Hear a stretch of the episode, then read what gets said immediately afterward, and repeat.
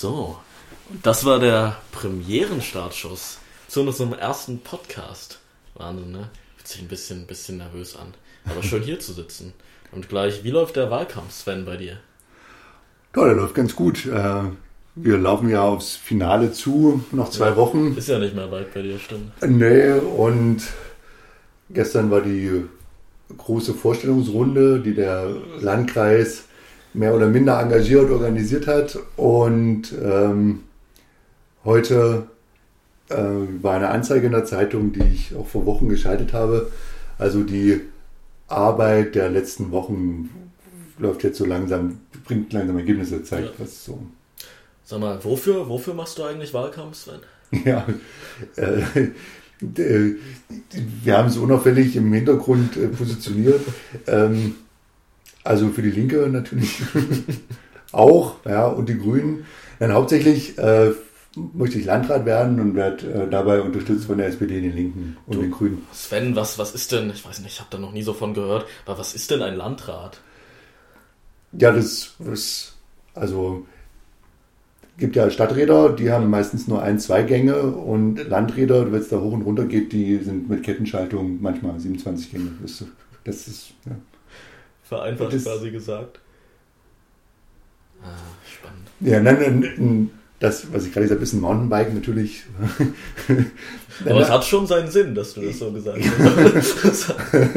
ja, ich fahre gern Fahrrad auch über Land, habe dummerweise aus äh, Wittenberg, äh, Quatsch, aus Berlin, mein Stadtrat noch mitgebracht. Da komme ich hier meine Grenzen. Das ist nämlich. ich, ich, ich fand das Bild Stadtrat, Landrat, fand ich, fand ich schon gar nicht so schlecht Ja, ja, ja. Sicherlich sind als Landrat auch äh, Hindernisse zu überwinden und holperige, holperige Strecken zu gehen, aber das wird jetzt doch zu viel des Bildes, glaube ich. Ähm, und der, der wird zwar flacher als der Berg, den ich da in dem Bild äh, aufgemacht habe. Der Landrat ähm, ist der Chef der Verwaltungsspitze in der Kreisverwaltung und der wird politisch gewählt. Jetzt kann man sich fragen, wieso kann so ein Verwaltungschef, wieso wird er politisch gewählt? Ähm, Habe ich mich heute tatsächlich gefragt. Also tatsächlich. ja, und es gibt auch kritische Stimmen, die sagen, es muss überhaupt nicht politisch gewählt werden. Aber es ist doch schon so, dass das eine Richtungsentscheidung ist, dass man sich schon fragt, wohin soll der Landkreis gehen? Wer führt den Landkreis in die Richtung? So, und, und da äh, gibt es sicherlich unterschiedliche Ansichten. Und, die An und Ansichten sind umso unterschiedlicher, glaube ich, je mehr Geld da ist. Ne, dann kann man sagen, das gebe ich dafür aus oder gebe ich dafür aus. Äh, früher, äh, das ist jetzt nach fünf Minuten Podcast, fange ich schon an, von früher zu erzählen. Das ist gut, das ist äh, so ein bisschen und Zweck der Übung her. So ein bisschen lernst von der Welt. Nein, die, ähm, genau, früher hat man immer noch zwischen Neoliberalen und Keynesianern unterschieden. Ist alles im Prinzip Quatsch, wenn kein Geld da ist, das man ausgeben kann. Äh, dann geht es doch viel um äh, Verwaltung, um ordentliche, um die Rettung der Infrastruktur, darum, wie man gut Fördermittel äh, rankriegt für den Kreis. Aber auch trotzdem ist es immer eine Frage der Richtung. Wofür steht der Landkreis? Wen spricht der Landkreis an? Was für eine Stimmung herrscht im Landkreis? Und die muss durch den Landrat auch verkörpert werden. Und äh, ich denke, wir können zuversichtlich sein. Wir können ein Landkreis sein, der stolz auf seine Potenziale ist und der die Zeit nutzt oder den Zeitpunkt, der jetzt da ist, nutzt für Aufbruch und für ähm, für Neues zu wagen. Und das äh, möchte ich machen und dafür möchte ich Ja. stehen. Okay. Jetzt weiß ich ja, was ein Landrat ist und dass du das werden willst, aber ich weiß noch gar nicht, na gut, sind wir ehrlich, also ich weiß schon ein bisschen was über Sven, äh, aber die Leute, die zuhören, die Ja. wissen vielleicht noch gar nicht so viel über dich, die haben den Flyer von dir da liegen, aber wollen wissen, wer, wer bist du denn eigentlich, was bewegt dich innerlich, wer, wer ist Sven Paul, warum soll der jetzt Landrat werden? Ja. Gut, dann können Sie ja einen Flyer nachlesen, habe ich das aufgeschrieben, wenn Sie Das den Flyer da liegen haben. Nein, ich, ähm, also ich bin Wittenberger, bin 41 Jahre, verheiratet, drei Kinder, bin Diplom-Volkswirt Das, das sind vielleicht sozusagen die groben Rahmenbedingungen. Äh, das war auch anstrengend tatsächlich, äh, das Studium. Wo ähm, hast du studiert noch? In Potsdam habe ich studiert. Ah. Und sogar, weil die Frage äh, aufkam, und sogar das Studium abgeschlossen. Wenn oh, Politiker sagen, sie hätten studiert, dann äh, ist immer die Frage, äh, ja, das ist ja toll, aber haben sie es dann auch abgeschlossen? Ja. In meinem Fall ja, ich bin Diplom-Volkswirt ähm, und habe dann als solcher äh, im Bundesfamilienministerium angefangen zu arbeiten und mache das jetzt seit 2008, also 13 Jahre. 13 ungefähr. Jahre? Oh, bin ich überhaupt so alt? Muss ich mal kurz. So wir gucken, ob das Bier so viel Prozent hat. Ne? 13 Jahre ist eine Menge. Ja. Und jetzt die Veränderung als Landrat. Nein, das ist ja im Prinzip keine, keine berufliche Veränderung. Ich sehe das nicht als Karriereweg. Ich brauche das auch nicht als Karriereschritt. Nur, ähm, nur finanziell lohnt es sich ein bisschen, meinst du? Nee, ich, ich fürchte leider auch gar nicht. Äh, äh, vielleicht verdiene ich etwas mehr Geld, aber dafür muss ich doppelt so viele Stunden arbeiten. Ähm, nee, also das äh, wegen des Geldes oder wegen des Genitivs mache ich das nicht. Aber ähm, ich ähm, bin halt eingetreten oder habe schon, schon immer, wollte ich mich irgendwie einmischen und irgendwie Politik machen, äh, die Dinge mitgestalten. Und das hat mal mehr besser geklappt, mal nicht so gut. An der Uni hat das gut funktioniert, als ich dann nachher mit meiner Familie nach Berlin gezogen bin, da hat nicht so gut funktioniert. Und als ich dann wieder nach Wittenberg gekommen bin, ja. hat es gut funktioniert. Und äh, wenn man jetzt sagt, okay, ich trete an, um was zu machen, ich bin Vorsitzender der SPD hier, ich möchte Politik mitgestalten und dann ist so eine Wahl dann gut, wenn man sich fragen, will ich jetzt hier nur reden und immer was von Mitgestalten behaupten oder will ich wirklich mitgestalten und das machen? Und ähm, da war das für mich klar, dass ich sage, okay, dann mache ich das. Ja. Okay. Ja, so ähm, war das bei mir und ich also jetzt mit dem Landrat in der Stadt unterwegs oder umgedreht. Ähm, genau, und du äh, bist in Halle unterwegs, willst aber noch in die noch größere Stadt. ja, ja, das stimmt. Das kann man so ein bisschen, so ein bisschen böse auf. Naja, ich, ich, mein, mein Erstwohnsitz ist ja noch in Wittenberg. Also ich lebe ja quasi noch in Wittenberg, aber es stimmt. Äh, ich studiere in Halle. Klug eingeleitet. nee, ich, äh, ich habe kein abgeschlossenes Studium. Äh, also ich, ich füge mich den meisten Politikern quasi, äh, füge ich mich zu. Anders als Sven habe ich kein abgeschlossenes Studium. Äh, das liegt aber auch daran, dass ich noch sehr, sehr jung bin. Ich kann das noch gar nicht haben. Äh, denn ich bin erst knackige 19 Jahre. Also wenn ihr denkt, Sven Paul ist mit 41 Jahren politisch jung, dann liegt ihr volle Kandidaten. Nee, nee, nicht ganz. Dann liegt, dann liegt ihr wahrscheinlich noch richtig. Aber wir dachten uns, wir setzen noch einen drauf, wir pokern ein bisschen. Und dann bin ich auf einmal aufgetaucht. Ich bin ja 19 äh, Jahre alt und ich möchte aber trotz dessen äh, für die SPD in den Bundestag, für den Wahlkreis Wittenberg. Also es ist ja nicht, nicht nur die Stadt Wittenberg, für die ich hier antrete und der ich auch geboren bin, vor äh, 19 Jahren, also vor sogar noch längerer Zeit, als du, äh, du arbeitest im Familienministerium. Äh, ja, Wahnsinn.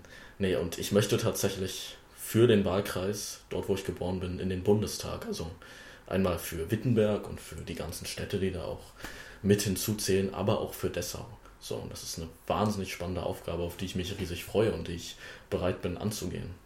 Bei mir dauert es ja Gott sei Dank noch ein bisschen. Ich meine, du hast jetzt am 6.6. Ne, ist die Wahl mit dem Landtag.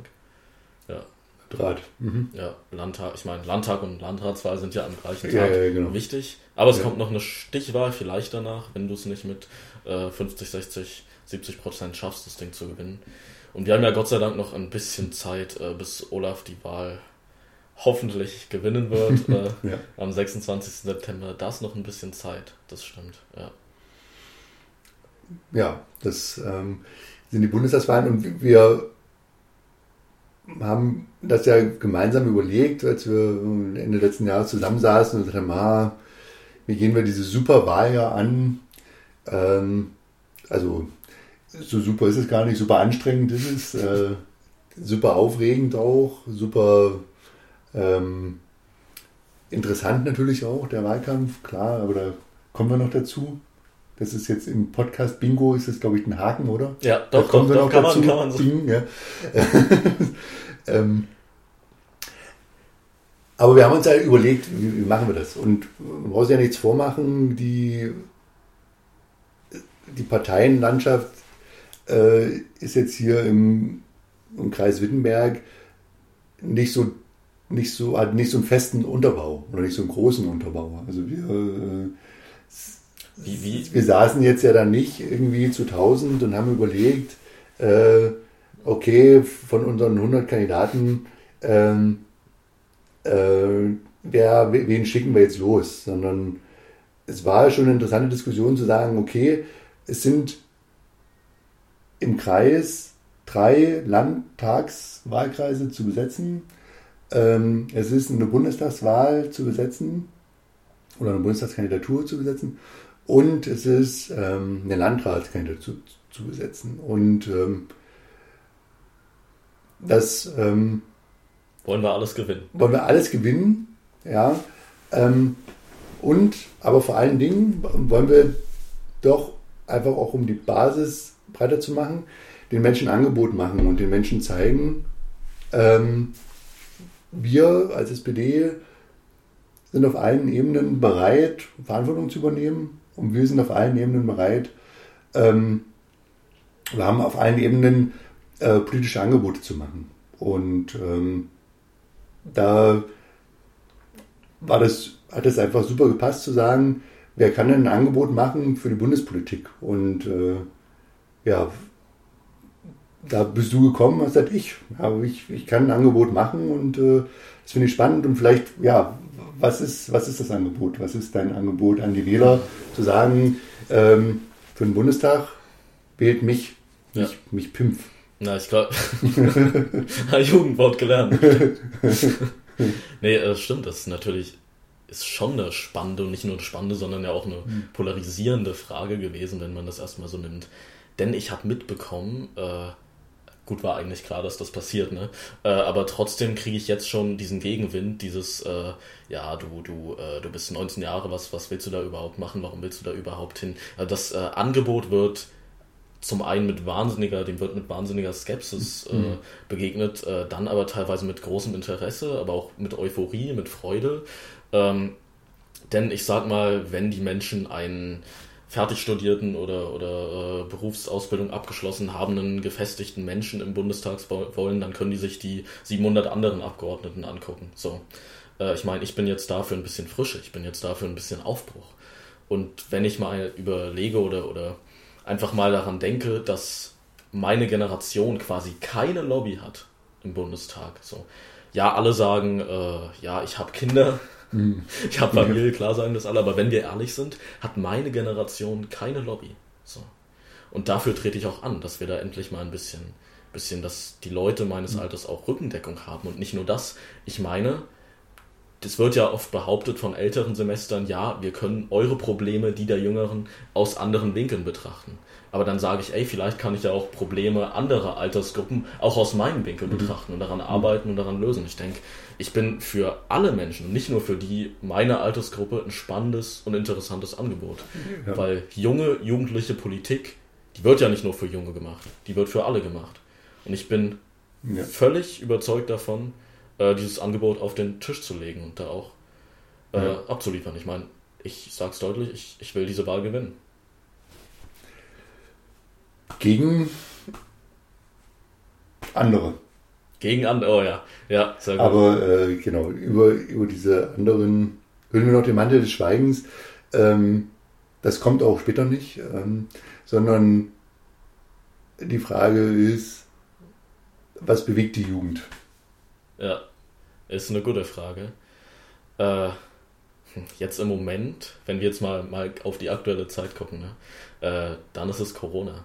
Und was ich wirklich merke im Internet und in den sozialen Medien, die sind gerade richtig, richtig sauer. Die sind gerade wirklich ein bisschen äh, zu meiner Zeit, in meiner Generation sagt man pisst.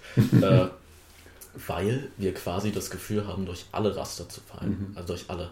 Erst, äh, ich sage es jetzt mal so, wie es formuliert wird, äh, haben wir versucht, uns, uns zurückzustellen und uns zurückzuhalten, damit wir eben äh, ältere Menschen schützen können. So. Und jetzt äh, kommen die Impfungen und die Impfungen gehen dann natürlich auch erst an äh, ältere Generationen. So.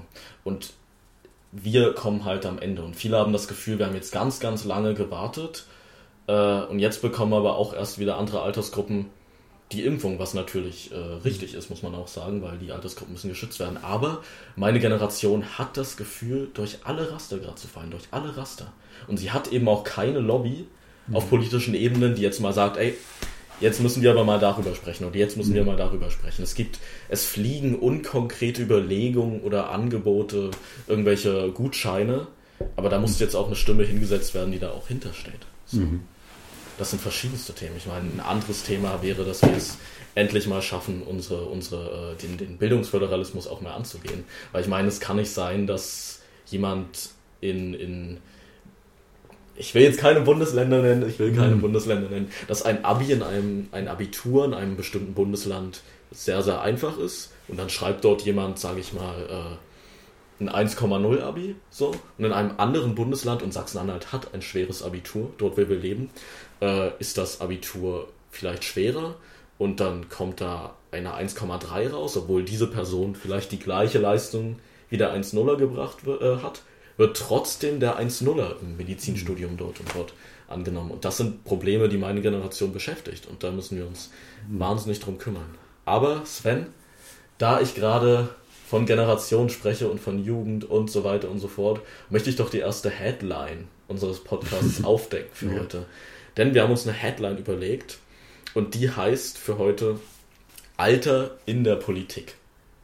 Genau, und da ist die Betonung liegt auf dem R. Ja, Alter in der Politik.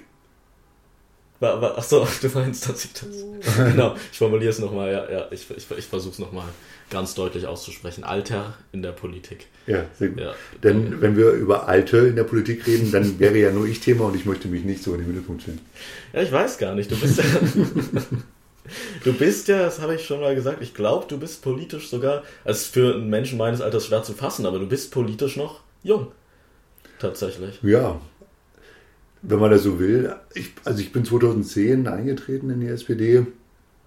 Ähm, hatte das ja vorhin schon erzählt. An der, an der Uni habe ich vorher schon Politik gemacht. 2000. Ähm, ach, das ist so lange her. Ist auch egal.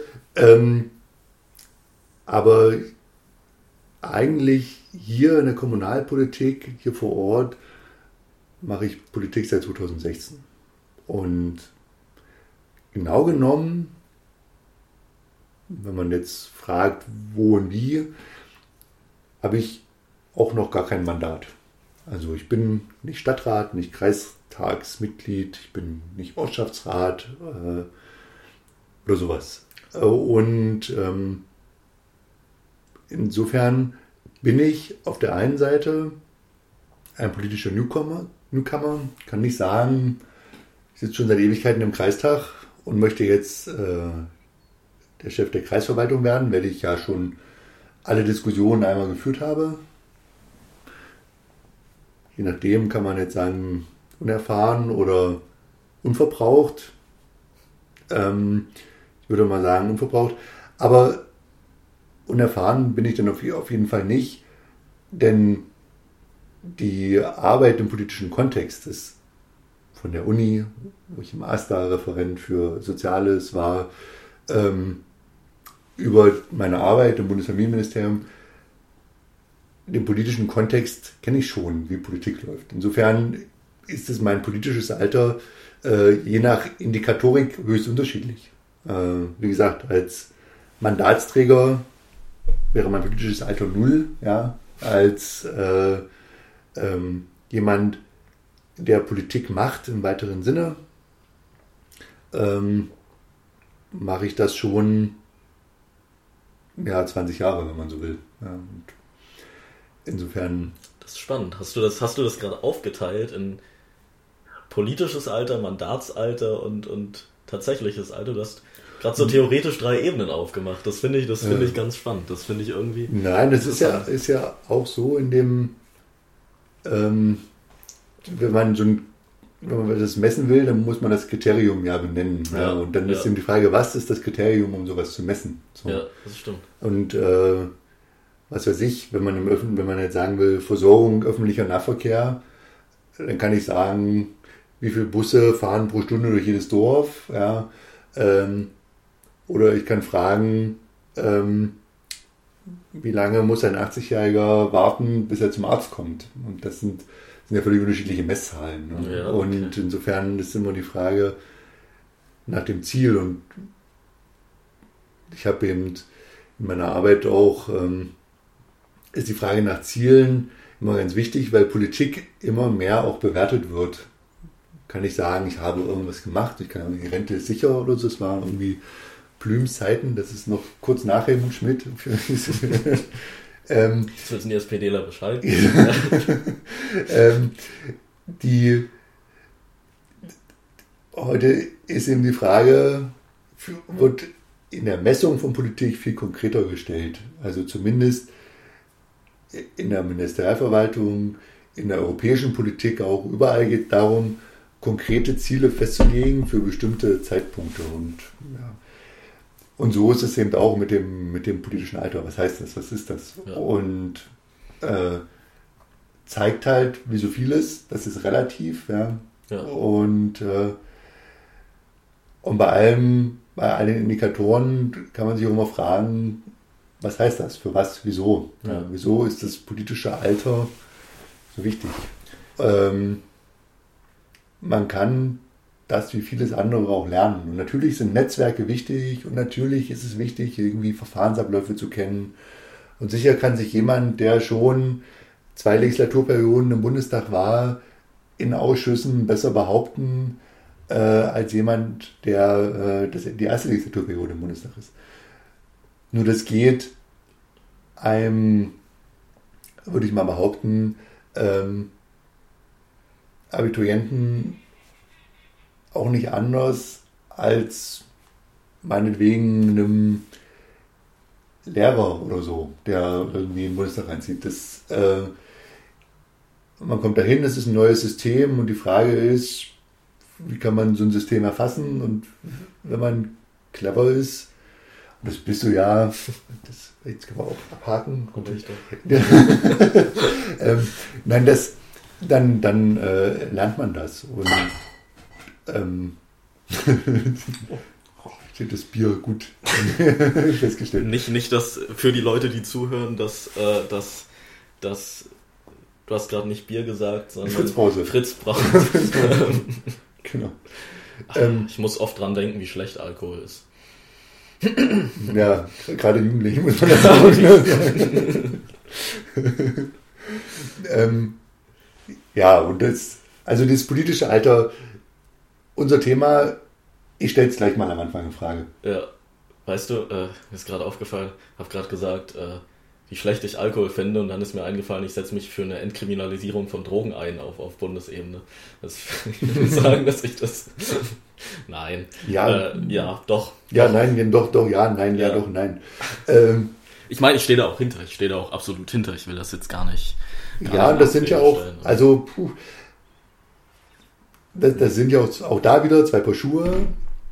Ist, ist sozusagen die Kriminalisierung von Drogen oder die andersrum, die Entkriminalisierung von Drogen heißt ja noch lange nicht, äh, dass man das Drogen gut findet. Ja, Die Frage ist ja, wie man damit umgeht. Absolut. So. Ich finde es, bloß Ich- um meinen Standpunkt da mal ganz kurz zu erläutern, ähm, ich habe das Gefühl, nee, ich habe nicht das Gefühl, es ist ja so, dass wir, wir Menschen auch die harte Drogen konsumieren, die schubsen wir in gewisser Weise quasi in einen Teufelskreis, dadurch, dass sie immer wieder kriminalisiert werden und äh, dann immer wieder wieder äh, Möglichkeiten der Beschaffung finden müssen. So, da denke ich, es ist doch eigentlich die sinnvollere Variante, äh, einen anderen Ansatz zu finden. Diese Menschen brauchen Hilfe, diese Menschen brauchen, die müssen da rausgezogen werden aus diesem Sumpf und das funktioniert nach meinem Empfinden nicht, wenn wir diese Leute immer wieder kriminalisieren und das ist mein Ansatz. Natürlich, sind wir ehrlich, es ist eine Entkriminalisierung der Drogen, das ist ein absoluter Juso-Ansatz. So, da wird, äh, heißt auf Deutsch kann ich noch nichts, nichts mehr mit anfangen.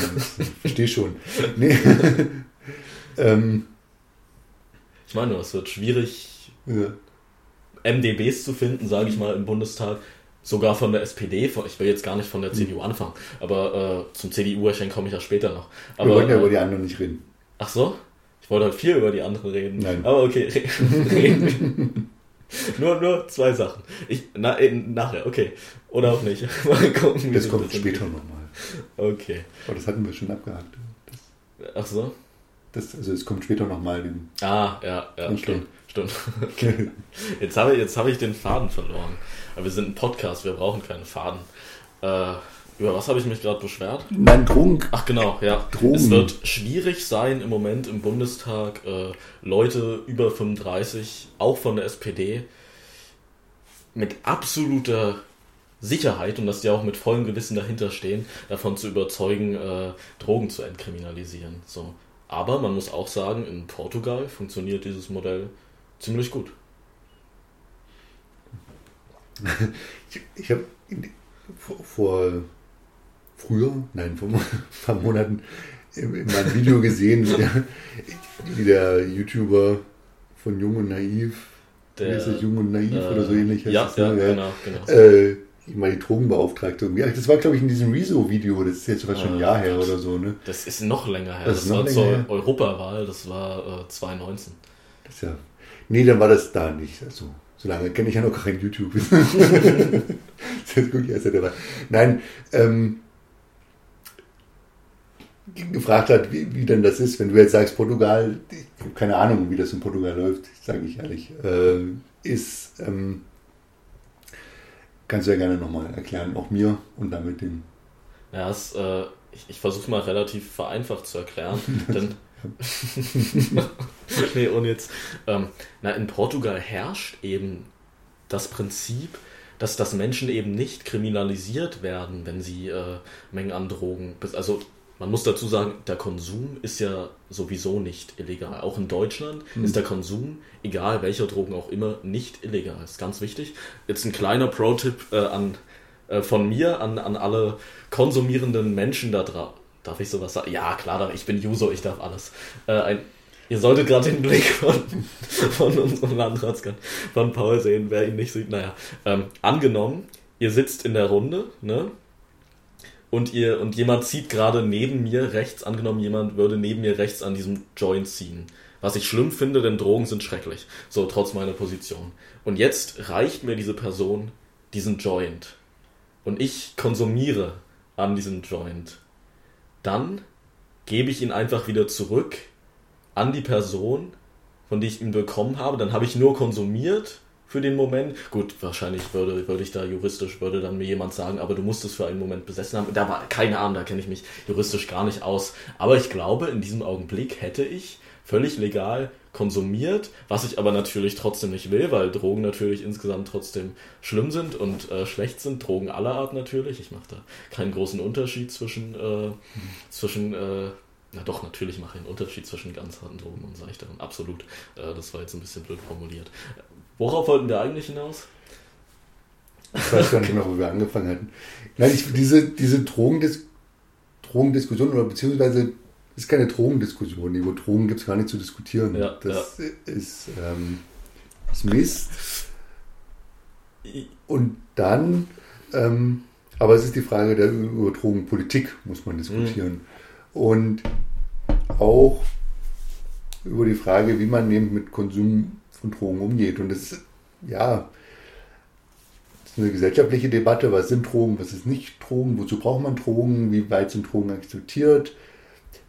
Wie geht man mit den Folgen von Drogen um? Was ist, was ist der Unterschied zwischen Prävention und ähm, dem Umgang mit den Folgen? Ja, ähm, Aufklärung und so weiter.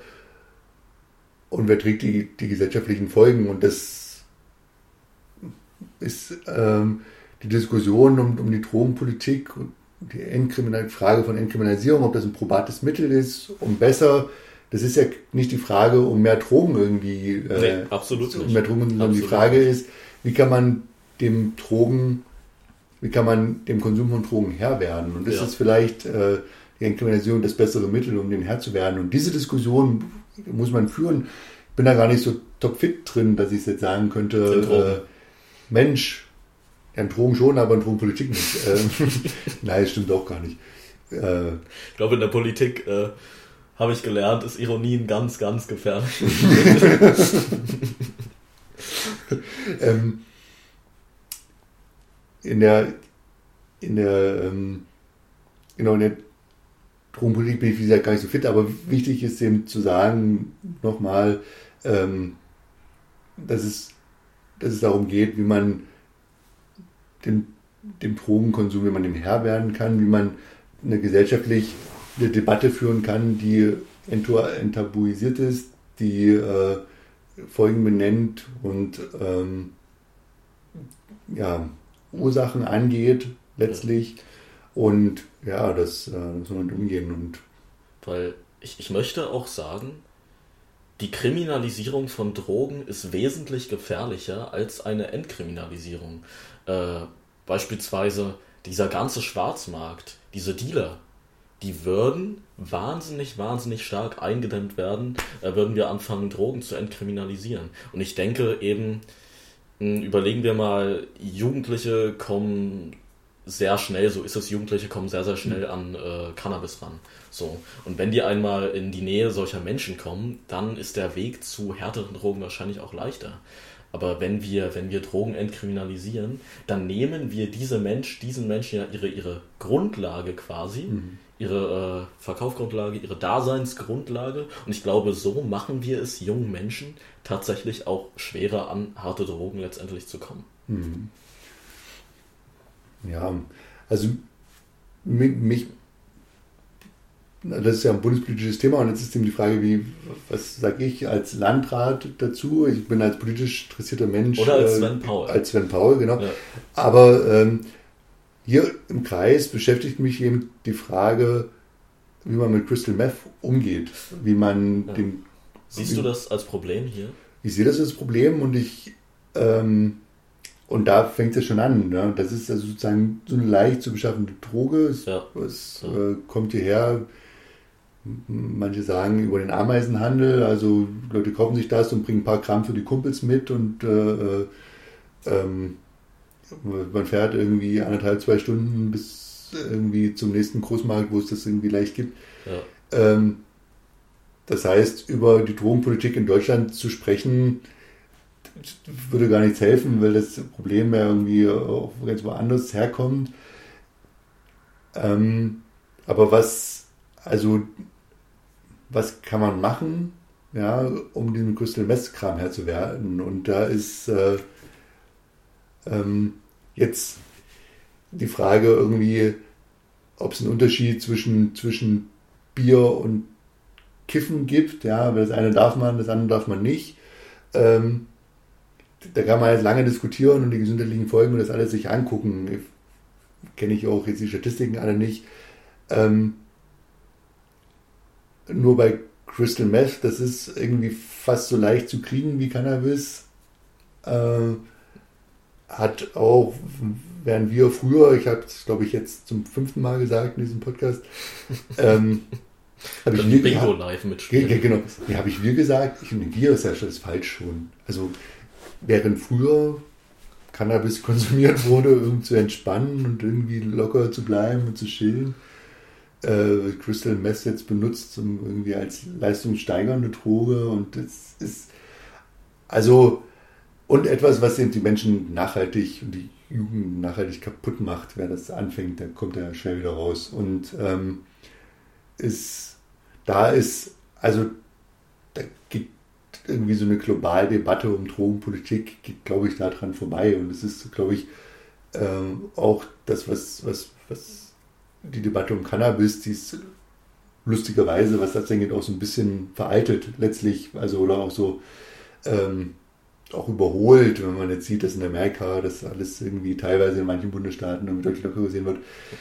Ähm, das ist vielleicht auch eine dogmatische Diskussion, die man irgendwie, die, die jetzt aber gar nicht mehr so relevant ist, weil das eben, äh, ich hatte es ja vorhin schon gesagt, die Fragen der Folgen und der Kosten und dem Umgang ja. damit, auch den gesellschaftlichen, den gesellschaftlichen Folgen, den Verlust an Jugendlichen und Jugend, an, ähm, an, an, ja, an gesellschaftlichen Schaden insgesamt, der ist, glaube ich, da sehr groß. Und ähm, diese Debatte ist besetzt durch, ähm, durch Kriminalisierungsbefürworter, die sagen, mhm. Crystal Meth oder Todesstrafe für Crystal Meth Dealer, was man hier in Wittenberg manchmal in irgendwelchen. Mm, ähm, Als es noch Stammkneipen gab. Äh. Ja, oder an Stromkästen rangesprüht sind. Da gibt es Schablonen, die irgendwie gesprüht werden. Und da okay. ist eben, also, ne, das, das tut so, als ob sie die Debatte, Debatte ganz weit wegbringt. Also über die mhm. Todesstrafe äh, zu debattieren, das ist ja sozusagen das obere Ende der Kriminalisierung, ja, sage ja, ich jetzt so. mal. Also ist völlig absurd, völlig sinnlos mhm, ja. und äh, ähm, kriegt, bringt die Debatte ganz weit weg von den Problemen, die es hier gibt. Ja. Und da ist vielleicht der, der Ansatz, der hier, den die SPD auch hier im Kreistag vertreten und der sich dafür verkämpft hat und erfolgreich auch für die Schulsozialarbeit an allen Schulen, hm. äh, vielleicht ein Ansatz. Ähm, wenn die dann eben auch mit diesen Fragen Zeit haben, sich damit zu beschäftigen und Möglichkeiten haben, äh, Konsum früh zu erkennen, vielleicht frühzeitig einzusteigen, ja. über Überlastung, über Leistungsdruck zu reden. Ne? Ähm, und sowas. Also das ist vielleicht viel wirksamer und das ist eben die Frage, die hier vor Ort herrscht. Und da ist eben mal, Kriminalisierung, ja oder nein. Äh, und wenn Kriminalisierung, welche Strafen und wie, ähm, spielt da denn für Lösungsansätze hier vor Ort vielleicht gar nicht so eine entscheidende Rolle. Ja, ja.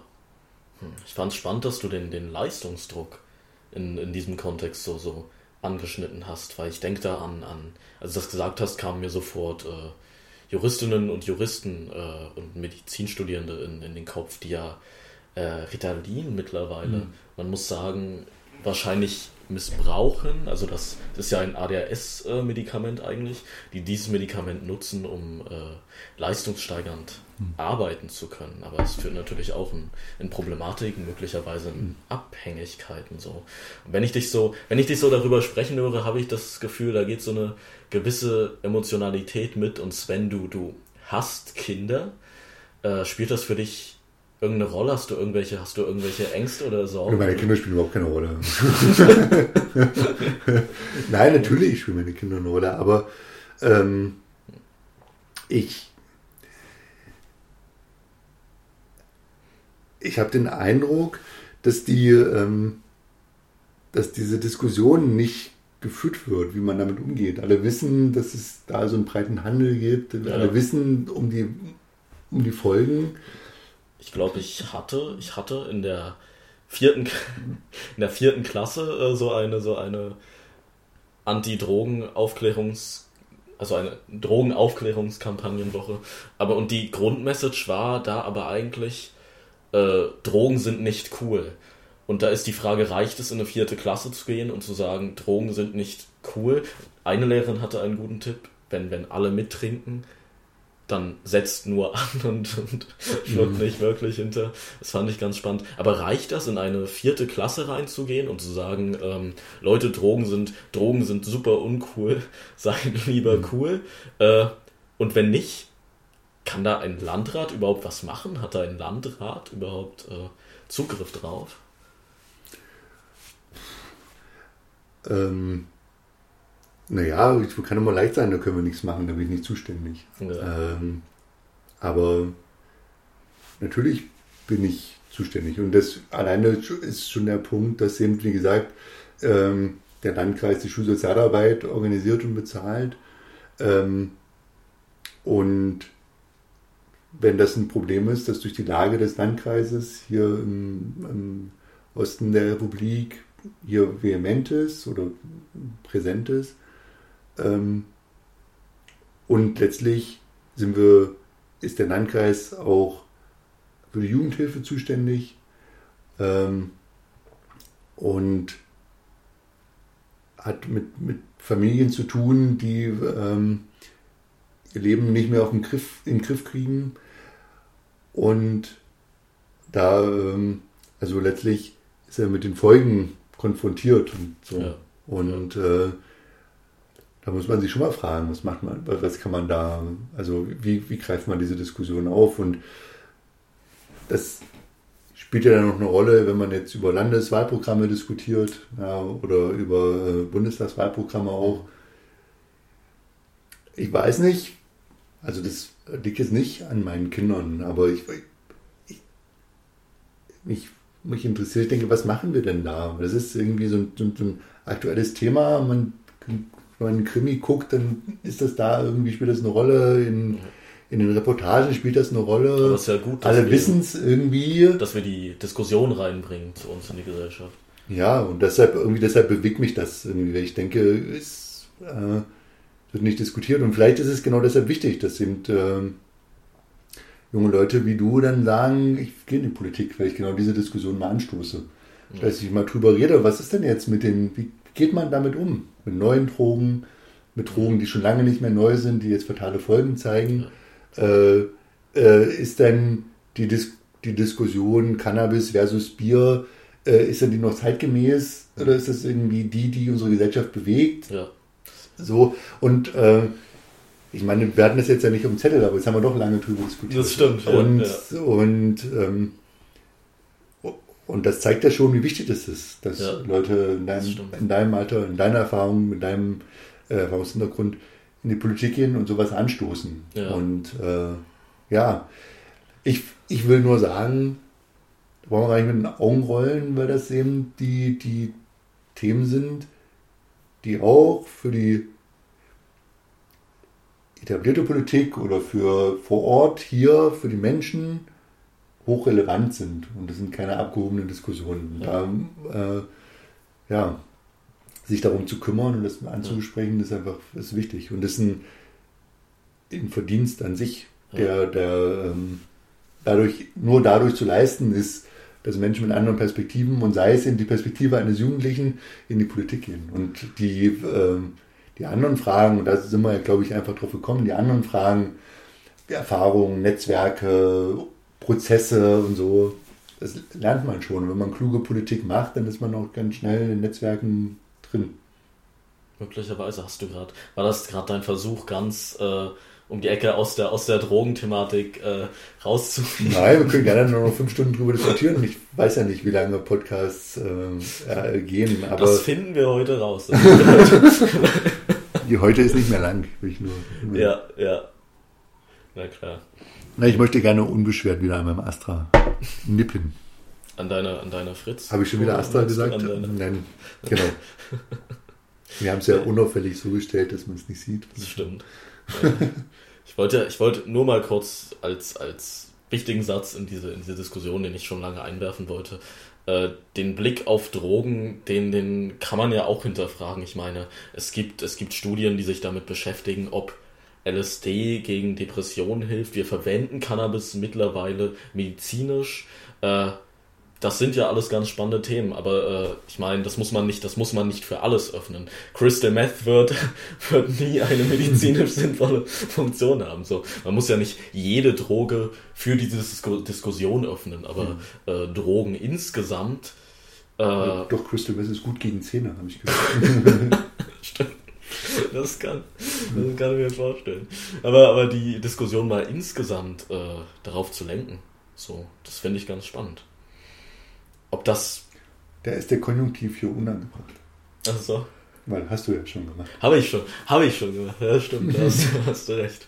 Ja, aber klar ist das junge Politik, neue Politik, äh, aber, aber ich finde ja auch in der Politik, selbst wenn das jetzt von mir als jungen Menschen kommt und das halt mehr oder weniger zufällig so ist, die Position, äh, junge Menschen sind ja nicht gleich junge Politik. So, ich meine, wenn wir jetzt, darf ich Namen nennen hier in diesem Podcast? Nein. Jetzt nicht, dass ich Namen nenne. Nein, wir wissen alle, wen ich Leu meine Leute. Der mit den, ihr, ihr kennt die Memes, ihr kennt die Memes des, des bekannten MDBs. Äh, aber, aber, kennst du äh, Memes, Sven? Ähm, nein. Nein, doch. Ja, nein, ja, nein, ja, nein. Upsala, so, ich habe Angst, dass ich was an unserer Technik versehentlich verstelle. Nee, habe ich nichts ich. Gott sei Dank. Äh, ihr, ihr, die, ja, die, die zuhörenden Personen unter, äh, unter 35, ich habe letztens Ärger bekommen, weil ich äh, 26, 20-jährige Person alt genannt habe. Äh, ja, also ich finde, das ist ein, ein, ein gutes, äh, gute Definition. Es gibt ähm, von Anne-May Kantereit oder Anne-May Kantereit. Die kennst du? Entschuldigung, ich will jetzt nicht zu sehr nee, ja, in dieser Ecke. Genau. die haben so ein schönes Lied. Ich mochte die sehr, als die aufkamen. Ich fand diese, diese Videos so cool, war ja sehr im Prinzip auch über Videos so klar gekommen. Und dann eines der ersten Videos, die die produziert haben, die so die richtig produziert waren, ja. so ein richtiges Musikvideo, war, äh, ich glaube, das heißt, du tanzt nicht mehr wie früher oder so. Ja. Und äh, du bist 21, 22, 23. Ja, genau. Genau, so geht das. Und dann ähm, ist in dem letzten, oder das Lied endet, glaube ich, so, dass es irgendwie 21, 22, 23, 24, 25, 26, 27, 28, 29. Und dann gleitet es aus. Das ja. Wort 30 wird sozusagen ums Verrecken nicht in den Mund genommen. ja. Und da habe ich dann, ah, okay, äh, äh, ich weiß ja nicht, von wann genau das Lied ist, aber da ich dachte, okay, wenn das ist, äh, das ist, das ist ein ganz klares Statement, was sozusagen, wann das aufhört. Äh, ja. Die, äh, ja, und das ist, auf der einen Seite vielleicht ein bisschen Entschuldigung, äh, dass man dann mit 31 keine Memes kennen muss oder damals nicht kennen musste. Mit 41 dann erst recht nicht mehr. Aber ähm, auf der anderen Seite auch wieder nicht. Äh, denn letztlich, wenn man mit Menschen kommunizieren will, dann muss man auf die Menschen zugehen. Und wenn die Menschen so kommunizieren und sich Bildchen austauschen, ja. dann äh, ist das halt der Weg. Ich meine, ja, ich zögere kurz, aber mach's dann doch, erzähle gerne von früher. Äh, als Nummer, ich, als Nummer ich, Strich 6. Strich, Strich, Strich 6, genau. als ich im Ministerium angefangen habe, äh, äh, 2010 habe ich gehört, war das, oder? 2008. Ja. Das war, oh Gottes Willen. Ja. Da war Ursula von der Leyen Familienministerin. So lange ist das schon, Entschuldigung. Und Ursula von der Leyen hat jetzt als erste Ministerin im Familienministerium äh, in, äh, sich einen, einen Facebook-Account zugelegt und hat eben über Facebook kommuniziert, ja, 2009 oder so, irgendwie sowas. Ja. Und, ähm, und ich habe da gedacht, okay, mal, ich, ich mach das mal. Und dann war das auch, ich glaube, Twitter kam dann auch schon auf. Und ich habe mich überall angemeldet, um mal zu gucken, wie das funktioniert. Und also das ist ja so ein bisschen wie zwischen irgendwie äh, Schreibkladde, Akte und Computer irgendwie.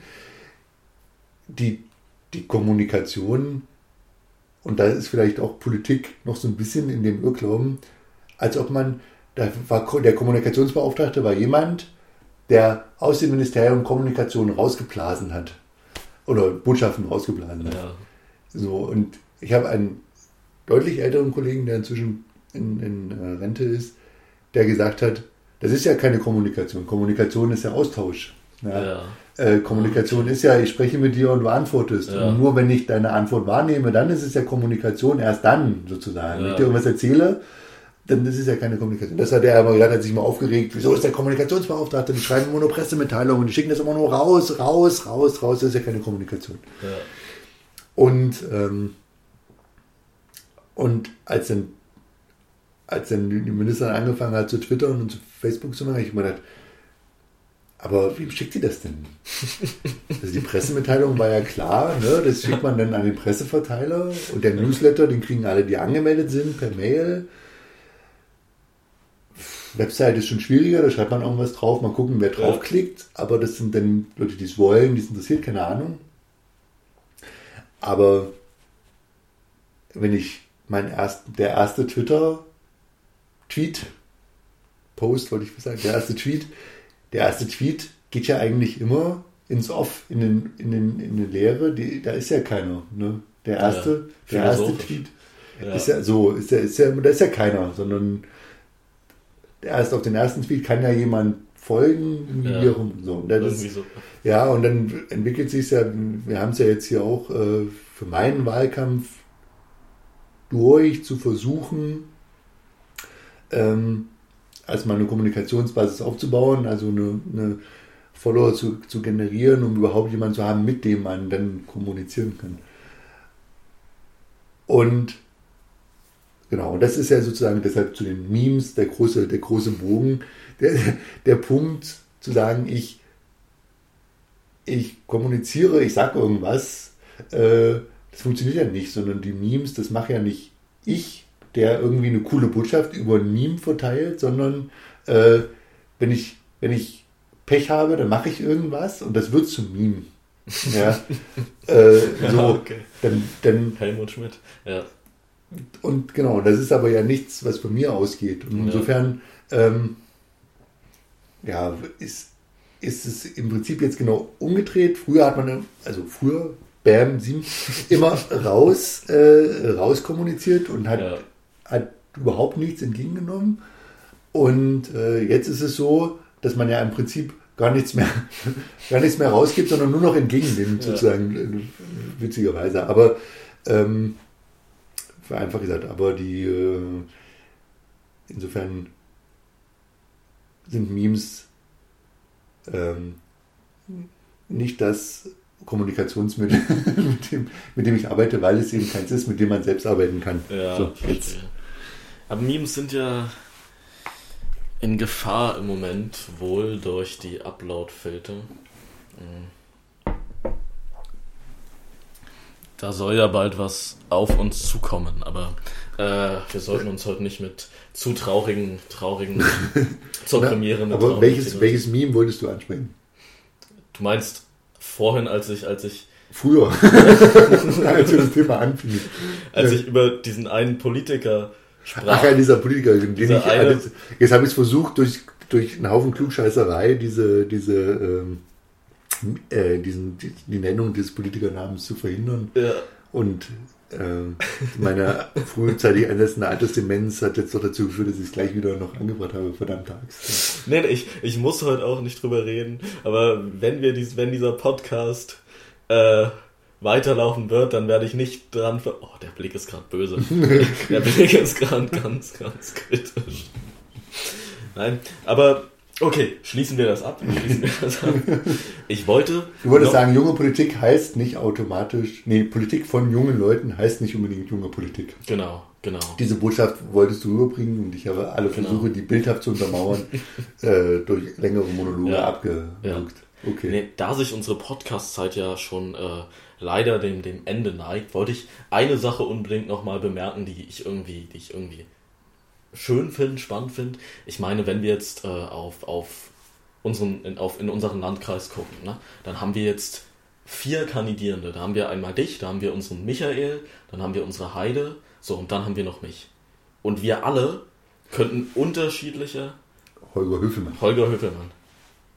Dessau, ja, stimmt, nee, ist ja auch uns, ja, stimmt, geht ja auch in unseren Landkreis noch mit rein. Da habe ich manchmal, oh, so, äh, wir, für, wir könnten halt unterschiedlicher gar nicht sein. Das finde ich so spannend.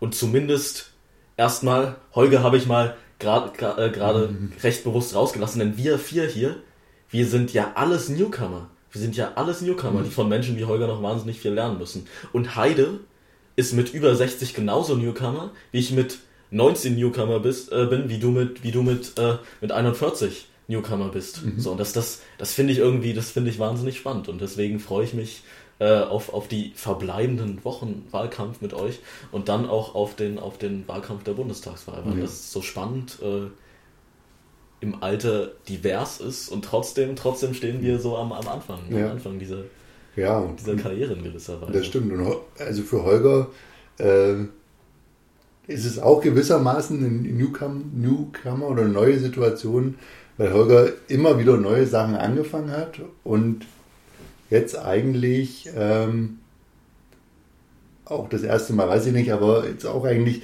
wieder antritt und Ja. so eine so eine als als Landtagsabgeordneter wieder antritt und das wieder machen will.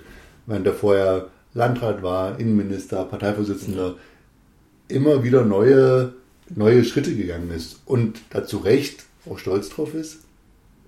Und jetzt im Prinzip das erste Mal mitwagt, nicht den neuen Schritt zu machen. Das, äh, Ah, äh, also ist ein bisschen äh, durch die Hintertür. Aber es stimmt schon, die, die, der Neuanfang eint uns und äh, aber genau das ist es ja, was wir wollen auch, den Neuanfang Ja. und Neues bewegen. Und eben ein Angebot, um da wieder ganz darauf zurückzukommen, ein Angebot zu machen, die auch neu anfangen wollen, die Neues machen wollen. Und ähm, dafür sind wir da und ähm, Ja. gucken mal, ob es funktioniert.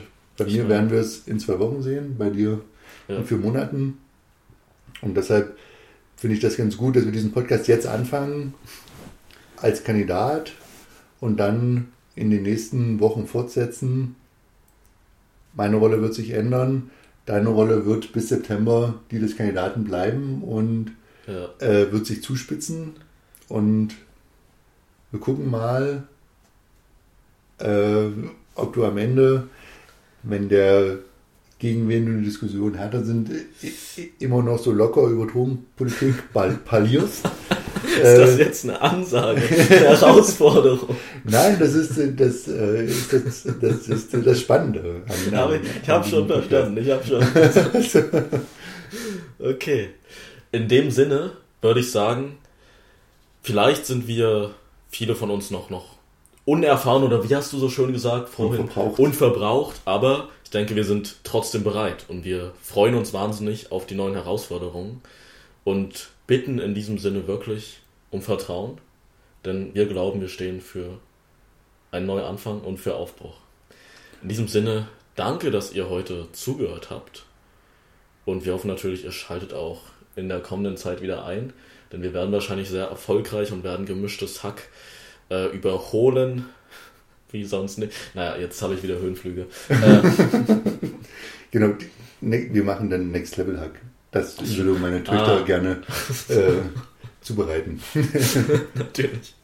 Vielen Dank fürs Zuhören und bis zum nächsten Mal. Macht's gut. Ciao.